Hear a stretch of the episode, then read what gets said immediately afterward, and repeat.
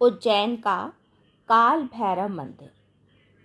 महाकालेश्वर मंदिर के दर्शन तब तक पूर्ण नहीं माने जाते जब तक आप काल भैरव मंदिर के दर्शन नहीं करते। इसलिए महाकालेश्वर मंदिर के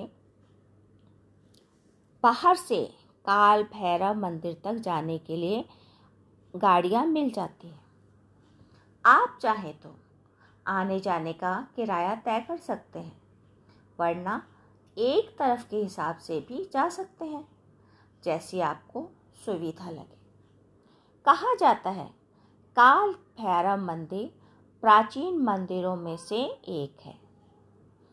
यहाँ प्राचीन समय में शराब और जानवरों की बलि दोनों भेंट की जाती थी, लेकिन कुछ समय से बलि देना बंद हो गया है। अब केवल शराब का और अन्य चीज़ों का ही भोग लगाया जा सकता है।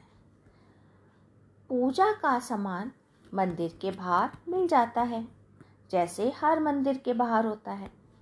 जिनकी मनोकामना पूरी हो जाती है, वे प्रसाद में अवश्य शराब चढ़ाते हैं। यहाँ पर बहुत अधिक मात्रा में शराब मूर्ति को पिलाई जाती है। सबको समझ नहीं आता ये जाति कहाँ है। बाहर निकलने के लिए नाली आदि की सुविधा भी नहीं है।